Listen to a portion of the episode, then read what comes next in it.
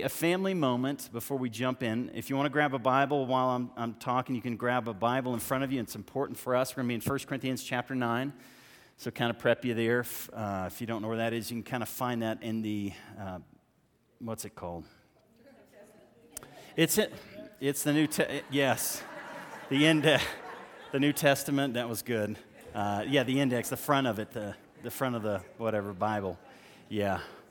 So, family moment. Uh, I want to just kind of share an update. Uh, at our, some of you were able to make our congregational meeting, and at our congregational meeting, we were talking about uh, our mortgage. And the elders and trustees have come up with a plan to refinance. At this point, we need to refinance our mortgage. And not just to refinance our mortgage, they're putting together a plan to pay off our mortgage within seven years. So within seven years, our desire is to pay it off, and we've got a plan to begin to do that. But at the end of August, we're probably going to have this refinance taking place. So between now and August, we're kind of putting those things in place. And here's what we're asking, and what we want you to do is one, to pray. Pray that God would uh, continue to provide so that we could knock this debt out. I think our debt's about 830, I think 830, 40, something like that, thousand dollars. And to one, just pray uh, and then, two, to prayerfully consider what role that God would have uh, you play in the process of helping us to knock down that debt. You know, here's a story some of us may not know, but we benefit from. About five years ago, it was about 80 people in a little, uh, the arts building over there that had a vision. They had a vision that God wanted to place a building, a church on this property because they felt at that time the building had kind of reached its limits. And some of you that were there, it really did kind of, what I heard, it reached its limits. Uh, it was too small for what they were trying to accomplish. And so they bought this property, and then they kind of saw a vision of God placing a building that would allow them to be a light to this community. That this building would serve to reach this community for Christ, to be a, a place where others would be equipped hear the gospel, worship together, gather in community, and then go out and bring the good news of Christ to uh, this community. And that's what's happened. You know, through 80 people, this building was built, the land was purchased, this building was built, and now we are here today sharing in that vision. And our desire is really to complete that vision. And so, between now and August, what we're asking you to do is prayerfully consider giving towards the principal of the loan. Between now and August, when the loan is closed, prayerfully consider giving towards the principal of the loan, which right now stands about $830,000, which will allow us to have a lower payment and then begin to accelerate that seven year plan. Uh, really begins with what that payment is. And so, what we're going to do as a church is because many of you have been giving very, very faithfully, we do have some capital available, some reserve capital available. We're going to be putting that towards the principal. Now, we have to have, and I know it's a lot of information, 90 days operating expenses. Does that make sense? So, kind of 90 days operating expenses for us to qualify for the loan, but we're going to take a percentage, a, a, amount of the remainder and place that towards the principal. So, if you've been giving to Grace Covenant, uh, Grace, oh my gosh, where am I? I'm at Bergen Park Church. I'm at Bergen Park Church. Slow down. Uh, if you have been giving, recognize you are helping us you're, you are helping us uh, pay down that mortgage. So uh, that's coming up um, at the end of August. You guys with me on that? That's, that's where we are. And, and, we'll be revealing more information as the details come. As we finalize this, we'll be sharing more with you about that process. But right now, we want you to know uh, our priority is to complete that vision and then allow us to really operate in a debt free manner so that everything that people give, uh, we give, that God gives, uh, goes back out to impact this community. You guys with me? All right. Family moment is over. So 1 Corinthians chapter 9. 1 Corinthians chapter 9, verse 23 through I think 27. And then we're going to jump over to chapter 10 and we're going to look at um, a few more verses in there. And before we kind of read that, too, let me, here's another preview. What we've been doing, and we're actually going to end it today, and then next week we're going to be starting to walk through the Psalms, is uh, is we've been looking at what does a, a life look like that's being transformed or has been transformed by the grace of God. What does a spiritual life look like? Because there's a lot in our culture says this is what spirituality looks like. And so our culture has different ideas of what spirituality looks like. When a life has been impacted by God, when it's been touched by God, what does that life look like? Well, that's what the fruit of the Spirit, that's what it is. It's a sign of a heart, a life that has been transformed and continues to be transformed by the grace of God. Now, it's called the fruit of the Spirit because the fruit of the Spirit grows in unison. And the fruit of the Spirit is love, joy, peace, patience, kindness, goodness, faithfulness, gentleness. And today, you ready? Self control which really seems, if you think about self control, fruit of the Spirit, how does self control work alongside the fruit of the Spirit? Because if it's the fruit of the Spirit, it's the fruit the Spirit produces in your life.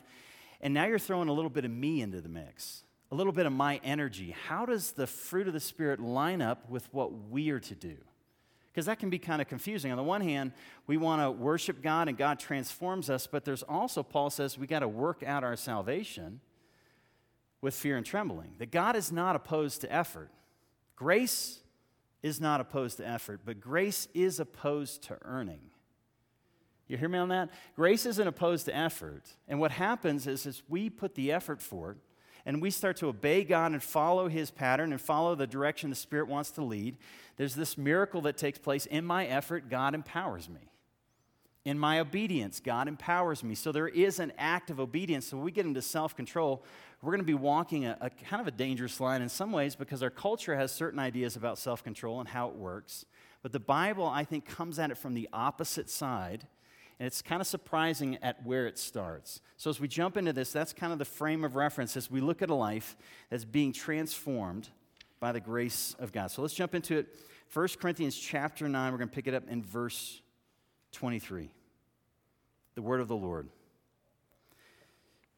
I do it all for the sake of the gospel, that I may share with them in its blessings. Do you not know that in a race all the runners run, but only one receives the prize? So run that you may obtain it. Every athlete exercises self control in all things. Now they do it to receive a perishable wreath, but we an imperishable.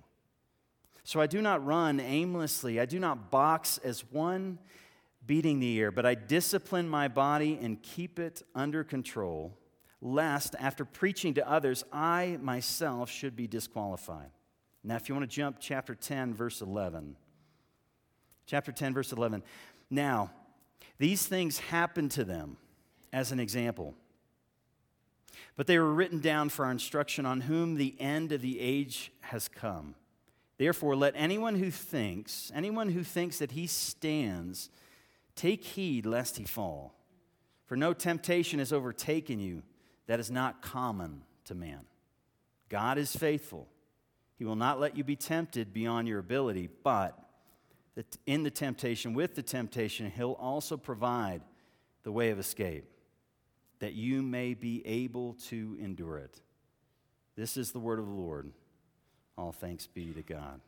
All right, let me ask for God's help.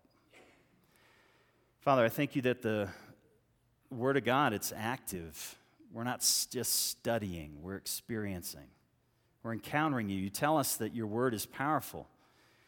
And so, as it goes out, it produces what it describes. And that's something that's a miracle. You said, Let there be light, and light was produced.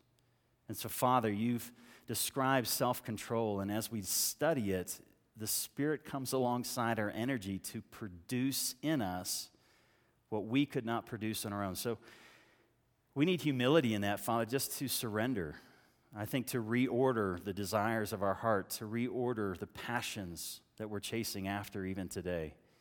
And so, Father, would you come into the power of the Spirit, begin to reorder, to reshape the passions and desires that we have that may be in line with the direction and the influence of the Spirit of God in our life today. We ask it in Jesus' name. Amen. So here's the first thing we're going to do we're going to look at the elements. The Bible describes self control. Then we're going to get practical because we need to get practical. I mean, it's self control. You need some practical stuff. And actually, there's a book that I read, kind of skimmed through this week, by a guy named Drew Dyck, and it's called Your Future Self Will Thank You. I thought that was kind of funny. Your future self will thank you. And it was really practical, really good book. If you, if you want to read on this subject, it kind of stirs you, Drew Dyck. Your future self will thank you. But we're going to look at the elements, then we're going to look at some practical ideas, and then finally, we're going to look at how do we actually cultivate this in our life? How do we actually cultivate this? So jump back in. Paul uses a metaphor a metaphor we're familiar with, and he talks about an athlete, and he's specifically thinking of an athlete that's in the Isthmian Games or the Olympic Games. An athlete that is in competition. He knows what the prize is, and the prize was this wreath. You may have seen those, something perishable. You get it for a moment, you put it on your shelf, and then uh, next year it's gone. It's just sticks, I guess at the end of the year. And, he, and he, this is the metaphor that people in the church would have understood, and he's using that to describe what self control looks like. So let's start back again in verse 23, which is the key really to this entire passage. I do it for, he says, I do everything I do for the sake of the gospel, that, it, that I may share with them in its blessings. So now he's going to explain that. What does that mean? What does it mean to do it all for the sake of the gospel? Well, this is what it looks like. Do you not know that in a race all runners run, but only one receives the prize? So run that you may obtain it. Every athlete exercises, and here's the word self control, not in a few things, not one day a week, but in all things. They do it to receive a perishable wreath, but we an imperishable. Saying an athlete isn't just committed on Wednesdays. He doesn't just get up early on Tuesdays. It's not that this passion and commitment affects one single area of his life. The thing that you know about athletes is they are committed, which means their diet is committed, their time is committed. I would say their relationships are committed. If you want to grow in a sport, you want to get around people who are better than you. You want to be pushed and challenged. Your community changes all because there's one single driving passion that's now driving the pursuit of your life, and he's using that to describe what self control looks like. That one thing becomes the central pursuit, and out of that one thing, everything else in my life is getting reordered according to one single passion. Now, again, there's something of a contradiction in this idea of self control. Because on the one hand, we're saying the self is out of control. Well, how can what is out of control bring things back into control? Does that make sense? Self control, it's kind of a, a difficult idea because how can we, that which is out of control, bring it back in control? An example of this, and one of the things that we see in our culture today, is really the explosion of self help groups or even just 12 step groups. I've been through a 12 step group. And over the last 30 to 40 years, there have been 12 step groups that have been set up around just various addictions or even emotional unhealth or codependency, that in our culture today, based on that simple fact, people recognize my life is out of control. What that shows us is that many people recognize my life is out of control. How do I get my life back in control in a way that leads to the right desires, leads to the right things? Now, here's what's difficult for us. When Paul describes self control, he's not talking about willpower. See, our culture says if I just discover what's in me, who I truly am, put that at the center, and then use a lot of energy, I'm going to get to that place. And here's the thing that researchers will tell you about willpower it runs out. Willpower is a finite resource. That's why I crash on Mondays. I, I, absolutely fall apart. And this is true of a lot of ministry people. We, we just kind of fall apart like little children on Mondays because we put so much energy, so much control into what we do on a Sunday, preparing for it, getting ready for it, being personable, you know, smiling. And I'm an introvert, so it's like, oh, it's all energy. This is all energy. And it's all willpower because it's not my natural abilities. I want to kind of retreat and just study and maybe ask a few questions and then pray. Let's go home. But that's not what God's called me to do. And so I've got to exercise. Therefore, on Monday, I'm telling you, I shouldn't make decisions on Monday because that's how I got here. Honestly, I sent out my resume on a Monday. And the Lord, Lord can use that. He can use that stuff. But willpower, it runs out. So when Paul's describing self control, he's not just simply saying, and there is an element of will, but he's not starting with willpower. Instead, he's starting with something that Jesus started with. Here's how Jesus, and we don't have this verse up there, but here's how he described it. He said, Everyone then, this is Matthew 7, everyone then who hears these words of mine and, and does them will be like a wise man who builds his house on a rock. So, what's he saying? Okay, here are my words. Everyone that takes my words and lives out of those words is like one who builds his house on a rock. Now, if you're a builder, you understand why that's important, because that's the first step. Why is he saying he builds his house on the rock? Well, the contrast is to build your house on the sand. And it doesn't matter what kind of materials you use. You can have the best materials on the sand, it's not going to last because the first thing first is the foundation. And Jesus, that's he's saying this is the essence to self-control is you have to put first things first. If second things, if the materials of a building are first in your mind, it's not going to stand. The start of self-control isn't willpower. We're going to discover the start of self-control is the passion. It's the commitment. It's the vision for life. What has to be at the center of my life? Jesus says, what it has to be are my words. So self control really is the ability, I think, at times to recognize or to choose the important thing over simply the urgent thing. See, self control, it's the ability to recognize. I think it's the first point. You got to recognize it. And then to choose the important thing, the foundation the most central thing over the urgent thing. Because it's the urgent things. If you've heard that, read that article, The Tyranny of the Urgent, those are the things that tend to drive our schedule. They tend to drive our time. And Jesus is saying if you don't start with a foundation in your life, if each day when you get up, you don't remind yourself that I'm not just building a house, I'm building a house on a foundation which is the Word of God and knowing God, that's the starting point. It starts with a passion. It starts with a principle. Jesus said it this way, Matthew 6:33, seek first. What's he saying? Here's the key to self-control. What comes first? And he said what needs to come first is the kingdom of God and my righteousness. Set God first in your life. Now, in our culture, that seems very impractical because I got stuff to do. How's that going to pay the bills, Jesus? How is that going to address the issues that I'm dealing with? He's saying the first thing you've got to do before you start building the house, you've got to ensure the foundation is laid, it's secure. Seek first the kingdom and my righteousness. All these things, what does he say? They're going to fall in place. Everything else is going to fall in place. But if the first thing isn't first, the other stuff, even though you take care of it, eventually it's going to collapse. Now, Paul said it differently. He would say things like, set your mind on things above not on earthly things. Why? Because you died. What's he referring to? The gospel. Hey, I died. My life is now hidden with Christ in God. That's my first priority today, not what I've got to do, but who I am and what God has done for me. If I'm not standing firm on that foundation, my behavior is going to be on the sand. It may be good action, but it's wrong foundation. It's not going to last. It's not going to last. The secret to self control, scripturally, is putting first things first. And so here's, here's a key it's not just simply a matter of the will, self control is a passion of the heart. It starts with a passion of the heart. So let's go back to the metaphor, right? You've got an athlete in the Olympic Games. Now, there's some will involved in that, isn't it? I mean, you've got to have some will to get up at 4 o'clock and go to the ice rink or go to the gymnasium, whatever it is. It takes some willpower, but that's not what drives the athlete. Because notice back in the illustration, verse 24, of, of 1 Corinthians 9. Do you not know that all runners, all, they all run, but only one receives the prize? And so here's the vision run that you may obtain it. So he's holding up this prize, this perishable wreath that you may wear on your head. Now, to the runner, to the athlete, that's the passion set before him he's visualized, she's visualizing herself on the stand, national anthems playing, mom, dad up there, right? They're bawling. There's the coach that never thought you'd do anything. They've got this vision in life, don't they? they they've got this picture.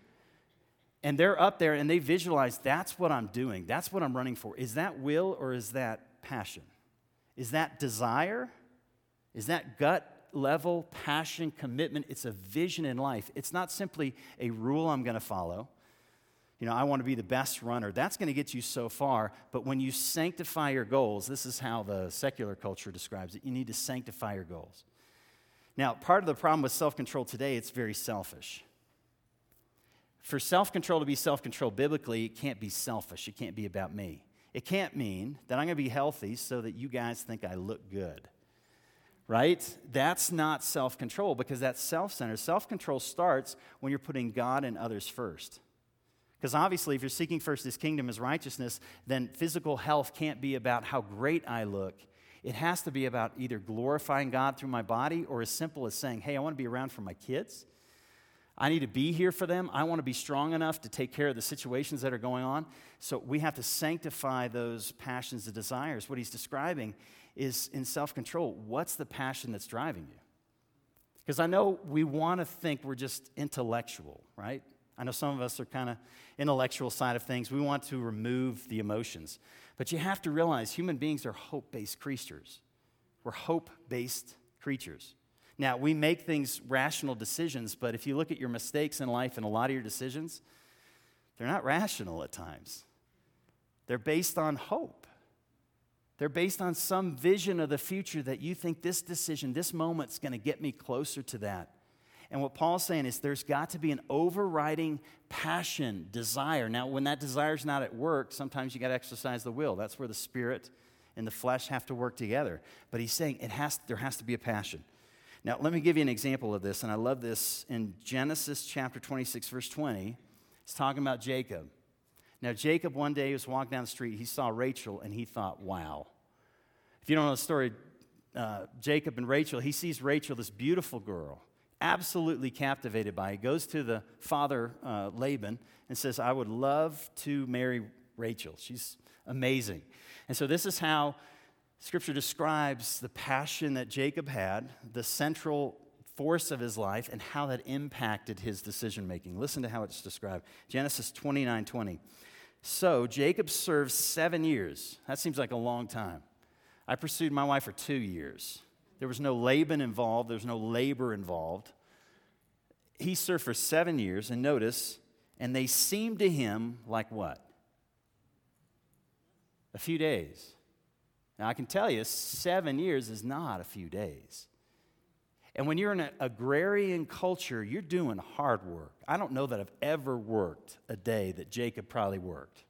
You know what I'm saying on that? His level of output was not 12 hours, it was, it was all day. And then at night, he so for seven years, no compensation, just living in the house. And his goal is after that seven years, he's going to get Rachel. But the passion, right, the vision of his life drove those seven years so that they felt like that was a couple days, meaning it was worth it. Was it an intellectual will over the emotions? No, it was will, emotions, it's all together. Here's a vision for life, and every decision was driven by that. See, now God needs to be, you ready for this? You're Rachel. Because you're His. We're going to see that in Hebrews. You're His Rachel. God needs to become that overwhelming, passionate desire, the impact that He wants to have in your life. That needs to be the passion that drives the decisions that we make. We see that in, in Jacob's life. We see it in the way it plays out. So, on the one hand, it can't just be will over the emotions. No, self control is about setting central in the heart God and His kingdom and what He desires in our life. And then beyond that, what is this prize that Paul's describing? I mean, what's the thing we got to set, set at the center? What's, what's the central pursuit? Well, again, in, verse 25, he describes that every athlete exercises self control, not just in a couple things, but it impacts, that passion impacts everything. And they do it to receive this perishable wreath. So, what is our wreath? What does that wreath mean? Now, a, there's a couple places where this word crown or wreath shows up. Uh, first of all, in Thessalonians chapter 2. What is it that we're chasing after? Here's how Paul describes it 1 Thessalonians 2 8. We loved you so much that we shared with you not only God's good news, but our lives also. And then jump down, verse 19. After all, what gives us hope and joy, and what will be our proud reward and crown. So here's the language wreath, crown, as we stand before our Lord Jesus Christ when he returns. See, what's driving us? What's our passion? And then he explains this it's you. My crown is you, my wreath is you. Yes, you are our pride and joy. Paul's saying the reason I'm doing everything that I'm doing, I'm doing it because I have a passion for you. So again, in Philippians chapter 1, uh, chapter 4, verse 1, Paul says it this way Therefore, my dear brothers and sisters, stay true to the Lord. And this is the New Living Translation, if you're wondering. If it's diff- is it different up there? Yeah, it's a little. Uh, stay true to the Lord. I love you and long to seek you, dear friends. For you are my joy and the crown I receive for my work. See, jump back now, 1 Corinthians chapter 9. What is the crown? What are we pursuing? Well, verse 23, he describes it this way I do it all for the sake of the gospel. Then he says, that I may share with them in its blessings. See, here's Paul's passionate vision. He says, I do all things for Christ. But see, it's not just about him. What he's describing is the overriding passion. My crown is to see others satisfied with God as I am satisfied with him. His desire is to introduce you to Rachel. His, his laurel wreath, the thing that he's living for in life, is to see others come to know the God who has brought so much joy in his life. That's what enables him to sacrifice. And you see that in the Bible. I mean, Paul sacrificed. He was persecuted. He was rejected. He went without. He went with plenty. Paul was able to do that not because he had willpower. Now, some days he needed that, but because he had a vision. He had a vision of the gospel and the gospel coming in and transforming lives. And he's saying, The joy that I found in Christ, because I do through all things through Christ who strengthens me, he is my central pursuit. And he said, You know, I've, I've given up all things that I may know Christ. That's my central pursuit, that everyone I know would come to share the joy that I have found in Jesus Christ and in the gospel. That's a central passion that informed his decisions. He didn't go to the Bible and say, hey, how do I make the right decision? No, he went to the Bible to get a new vision for life. What are we going to the Bible to see? And then let me ask you, what is driving your life and schedule? Have you ever asked God, God, would you give me a vision of what you want me to do in my life? Now, you need to always check that vision with the Word of God because it may be a little, little nut, nut, nut, nutsy, I guess, it, if you didn't do that, but I'm sorry. But what is that central passion? What's that pursuit? Now, let me get just practical for a moment. a couple things. First of all, what we're talking about is the center of self control, if you haven't realized this yet, is worship.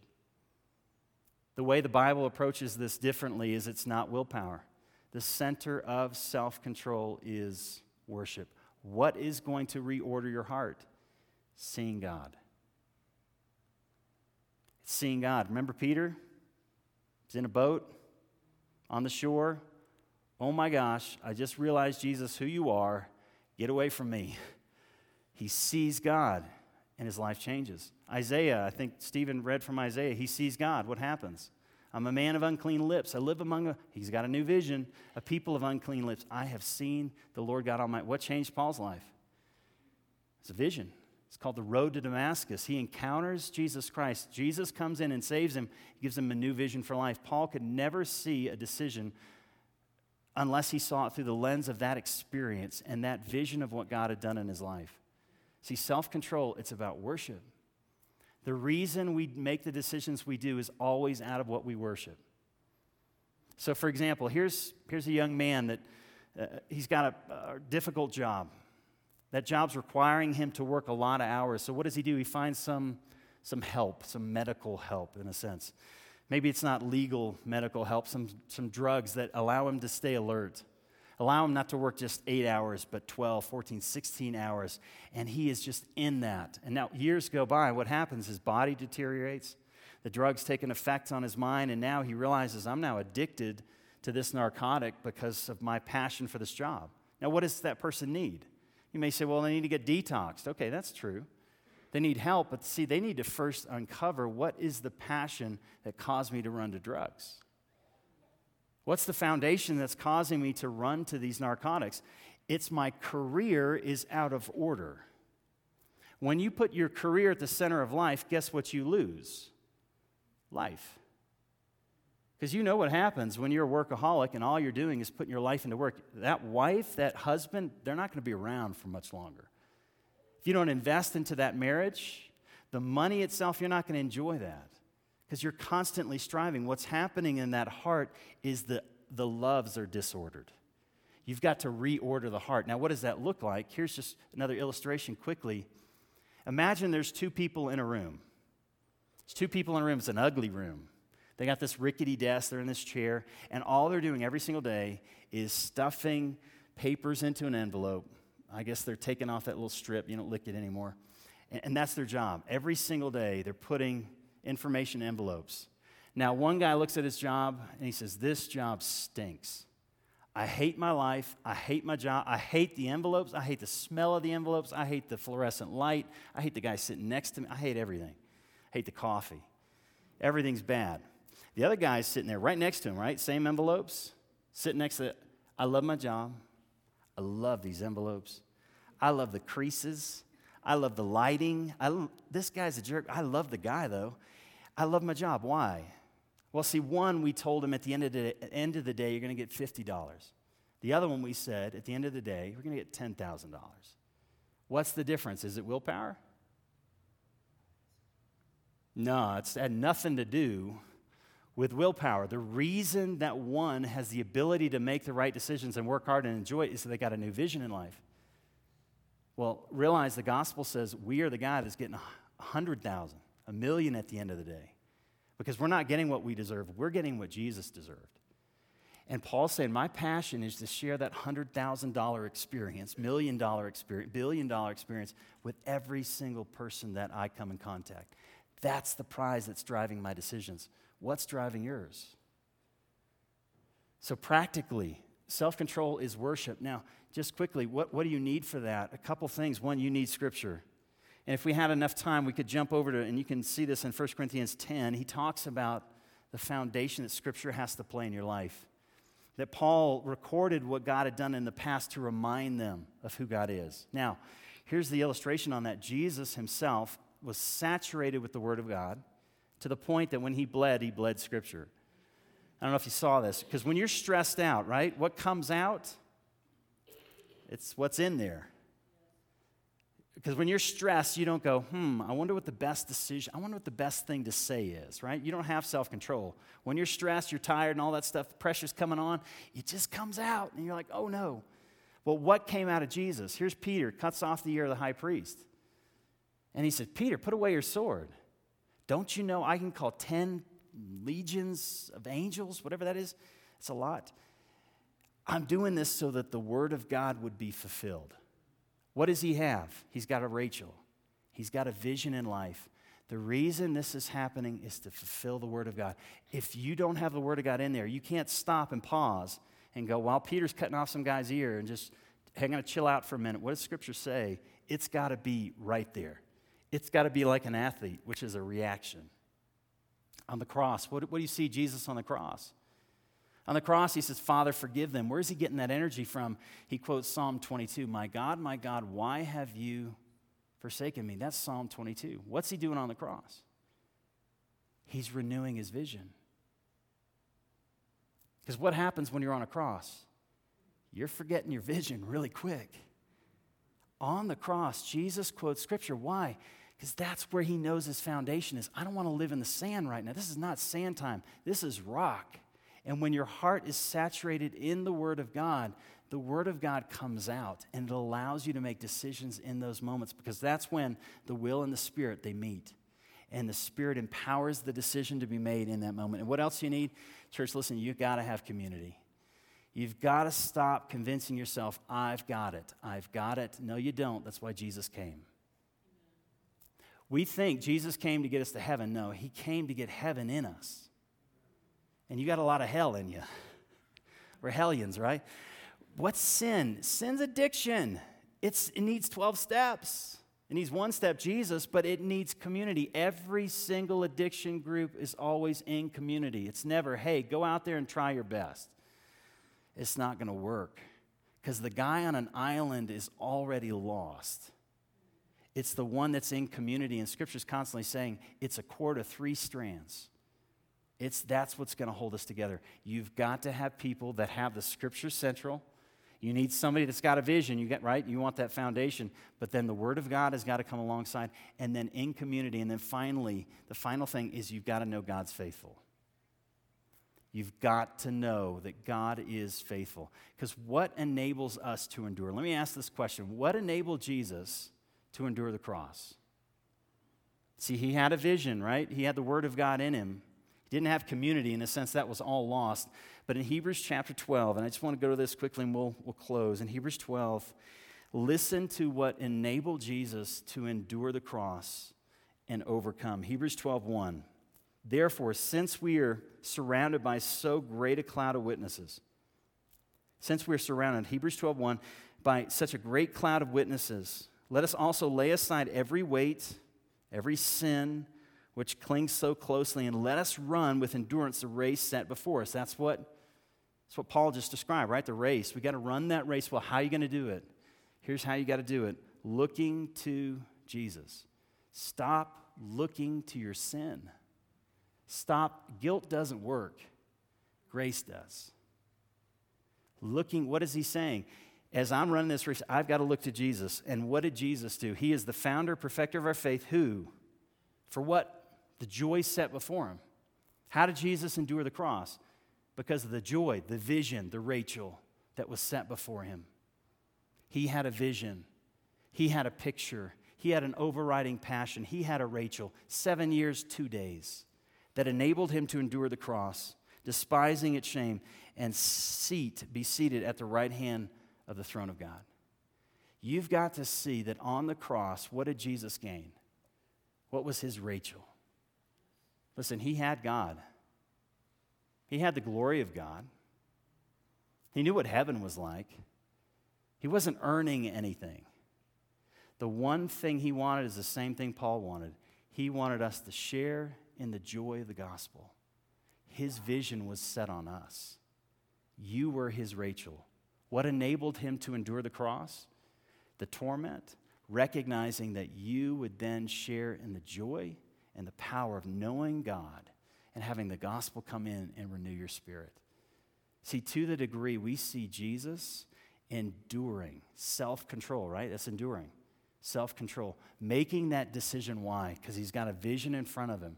And that vision is us sharing in his glory, sharing in that goodness. That's what gives you a vision for others, but it also it's what gives you a vision in that moment of stress to choose not the urgent thing, but the best thing, the right thing. You with me on that? We have to be broken First of all, by Jesus submitting himself to what was best and what was best for us. And to the degree that we're broken by Jesus doing that for us, we're humbled by it, we're amazed by it, we get a new vision for it. That enables us then to go out to allow the scripture, allow community, and then allow that vision of God's faithfulness to drive us towards making those decisions in the midst of stress. It's not going to happen overnight. This is not something you go out Monday and then Monday by afternoon it's like solid. I got it, Pastor. Thanks it takes all of us setting our eyes on Jesus together and pursuing that for the benefit of this community that they may know Christ. You with me on that? Hey, this is the vision God has for us at Grace Covenant. It's why we want to pay off this mortgage. It's why we come together. It's so that we would set our eyes on what God is doing and in that to allow that to work out into our community. It's the only thing that's going to bring joy. It's the only thing that brings joy. Let me pray for us. Father, I thank you that it was, I thank you, Father, how honest Scripture is that Jesus had to endure. He had to endure. It wasn't easy. It took, it took some will, it took some spirit, it took everything to capture in his heart a vision of us before the throne of God. Father, that we would be cleansed. Those that while we're yet sinners, you died for us. And that you knew that, Lord, they don't know what they're doing. They're like children, they're lost, they're walking in darkness. But those that are walking in darkness, even today, in Jesus' name, we want to see a great light. We want to see the light of the glory of God in the face of Christ Jesus, in the power of the gospel that brings life. And so, Father, in Jesus' name, I just invite, Lord, Holy Spirit, if there are those that are here today that just they need to surrender, they need to stop, stop pushing, but simply surrendering, because you've already got the power. You've already got the vision, and what we need to do is to worship. You oppose the proud. You tell us you give, and it's available grace to the humble. Would we today, Father, just surrender and say, Lord Jesus, would you give me that greater vision for life? That I would seek first the kingdom, your righteousness, Father. You take care of the rest. Show me what that means. Allow the word of God again to be rekindled as a passion, a desire. And Father, show me my need for sisters, brothers that can walk in that with me. And Father, if there are those here that today they don't know you, would they just simply cry out, Father, mm. accept me on the basis of Jesus Christ and Jesus Christ alone? I know He came and lived and died so that I might be forgiven of my sins, but also, Father, He rose so that I might be empowered to walk in newness of life. Father, with the fullness of the gospel, the fullness of life in Christ, Father, would we receive that? Would you guide us this week looking to Jesus, who is the author and perfecter of our faith. Father, thank you for the truth and thank you for the clarity, Father, you desire to bring. In Jesus' name, amen.